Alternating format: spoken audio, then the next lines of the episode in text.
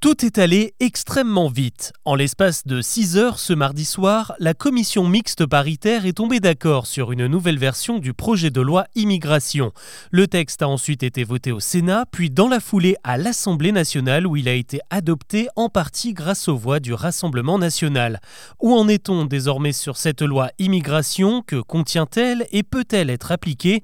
Avant d'aborder les autres infos du jour, c'est le sujet principal qu'on explore ensemble. Bonjour à toutes et à tous et bienvenue dans Actu, le podcast qui vous propose un récap quotidien de l'actualité en moins de 7 minutes. C'est parti ce mercredi matin, de nombreux députés et quelques ministres se sont réveillés avec la gueule de bois après le chaos général qui a régné dans la nuit au Parlement. La loi immigration a donc été adoptée, mais dans une version beaucoup plus dure et restrictive que le texte rejeté la semaine dernière.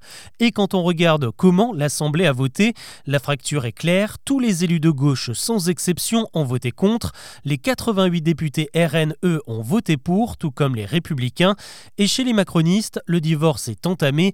Un quart des élus du camp présidentiel, ceux qui sont le plus à gauche, s'y sont opposés.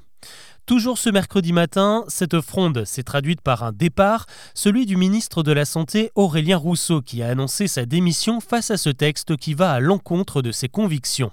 Le malaise est donc total car en commission mixte paritaire, le projet de loi s'est profondément durci vis-à-vis des aides auxquelles peuvent prétendre les étrangers arrivés régulièrement sur le territoire. Pour résumer la situation, une personne venant de l'extérieur de l'Union européenne qui a pourtant un titre de séjour devra attendre 5 ans pour toucher des allocations si elle n'a pas de travail et 2 ans et demi si elle en a un. Un autre exemple, c'est le niveau de français désormais exigé pour obtenir un titre de séjour longue durée. Ça veut dire que si vous vous mettez en couple avec un Australien ou un Japonais par exemple et qu'il ne maîtrise pas un minimum la langue de Molière, vous ne pourrez pas emménager avec lui en France ou en tout cas pas légalement. Malgré l'adoption du texte, les opposants gardent un espoir, car le Conseil constitutionnel devrait être saisi et va donc examiner chaque article pour vérifier qu'il n'enfreint pas la Constitution. D'après Elisabeth Borne elle-même, on sait déjà que plusieurs points ne passeront pas, il y en aurait même une trentaine au total. Pour résumer, le gouvernement a convaincu la droite avec un texte très dur, tout en sachant qu'il allait être ensuite radouci par ceux que l'on appelle les sages, une stratégie savamment mise en place, et la preuve, c'est que c'est Emmanuel Macron lui-même qui devrait saisir le Conseil constitutionnel, tout comme un collectif de 900 associations très inquiètes de la précarité que la loi pourrait engendrer.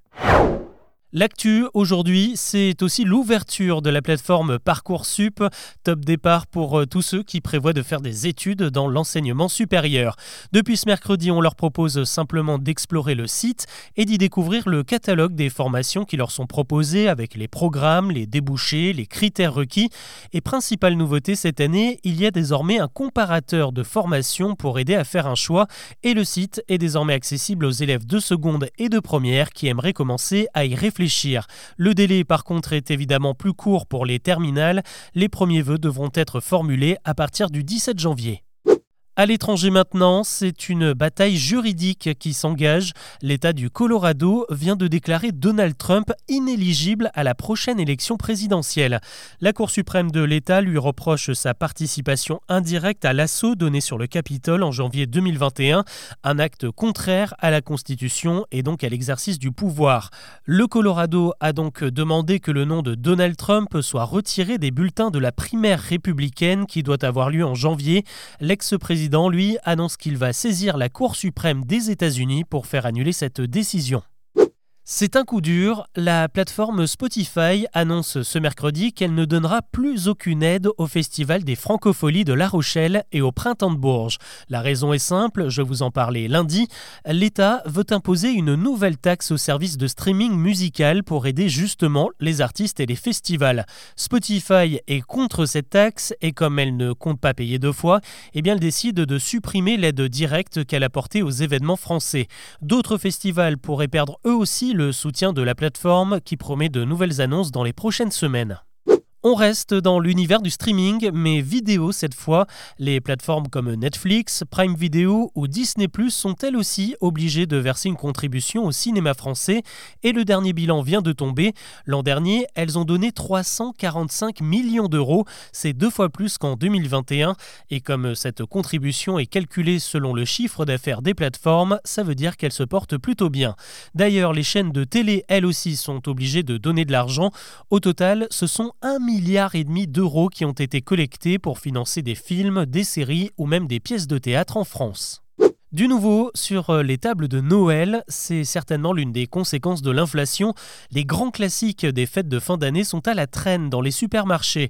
Selon une étude du cabinet Nielsen IQ, les ventes de saumon, de foie gras et de champagne sont en pleine dégringolade. Les Français n'en veulent pas. Moins 10% sur le saumon fumé et les chocolats, moins 20% sur le foie gras et le champagne. Il faut dire que les prix ont sérieusement augmenté sur l'ensemble de ces produits au cours des derniers mois. On termine avec une question. Quel cadeau détesteriez-vous avoir pour Noël? Si vous avez sûrement une petite idée, l'IFOP, lui, a carrément mené un sondage pour savoir ce que les Français veulent à tout prix éviter sous le sapin. Pour une femme sur trois, le pire cadeau possible, c'est un appareil électroménager comme un aspirateur. Chez les hommes, c'est plutôt les vêtements. Si vous offrez une chemise à un homme, vous avez une chance sur cinq de le décevoir. Et chez les ados, c'est les livres que l'on redoute le plus. Pour beaucoup de monde, la solution, ce serait de choisir un présent en lien avec une passion, eh bien là aussi, vous faites fausse route. La moitié des Français qui ont une passion dans la vie ne veulent pas de cadeaux en rapport avec celle-ci. Allez, il reste encore quelques jours pour aller changer vos achats. En tout cas, bon courage d'ici la fin de la semaine. Voilà ce que je vous propose de retenir de l'actu aujourd'hui. On se retrouve demain pour un nouveau récap.